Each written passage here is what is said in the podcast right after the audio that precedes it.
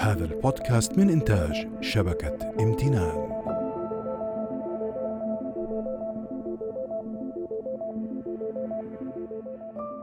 يوم جميل مليء بالامتنان لكل شيء نلتمسه.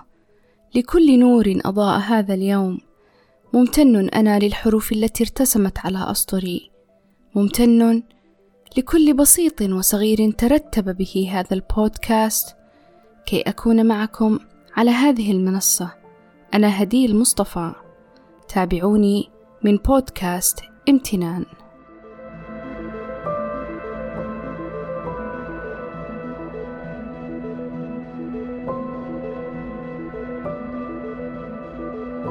لطالما يراودنا ذلك الشعور الثقيل تأتي الخيبات من قريب من صديق ممن أحببنا بصدق.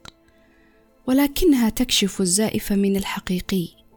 تأتي الخيبات كمصفاة لتبقي لنا الأجمل منهم وتقينا شرور من اخترقوا تلك المصفاة.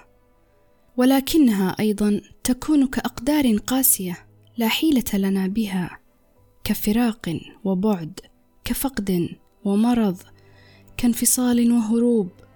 أسميتها خيبات في قاموسي لأنها تأتي دون انتظار. وأحيانا تباغت نجاحاتنا وتخطف تلك السعادات. كل منا قد مر بخيبات كثيرة. لكن هل كانت تلك العثرة يوما بداية أمل أو نقطة تحول؟ أعترف أنني أحيانا لا أستطيع النهوض. أقع في ثغرة كبيرة حتى أشعر أن الخذلان سيبتلعني وما أقساه من شعور. شعور الثقة والعهود والوعود وتفاجئك الخيبة بكسر تلك الثقة التي بنيت عليها. فتتراجع خطوة إلى الوراء وتخبر نفسك ها أنا أخذل من جديد.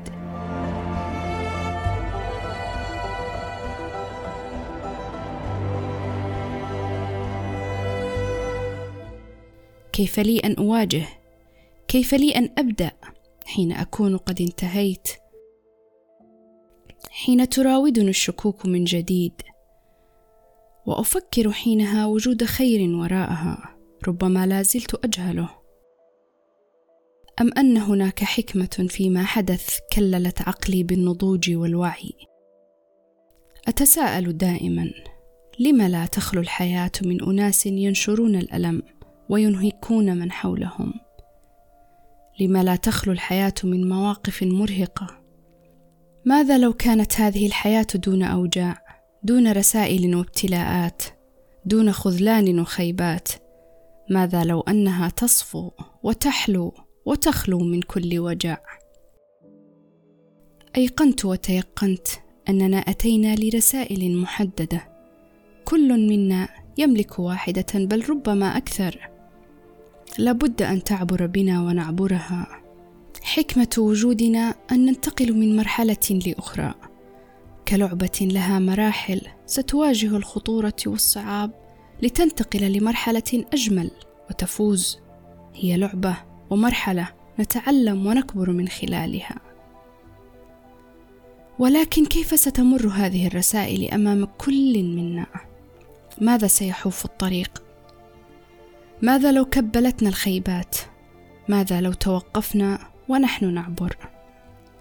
وماذا لو تقبلناها وواجهناها بسلام برضا بحكمة تخلق من المعاناة أمل تنزع من اليأس قضبان الوجع. برشد يخبرنا أنها عابرة عابرة حتما. ستمر اليوم أو غدا كما مرت بالأمس. أنا ممتن.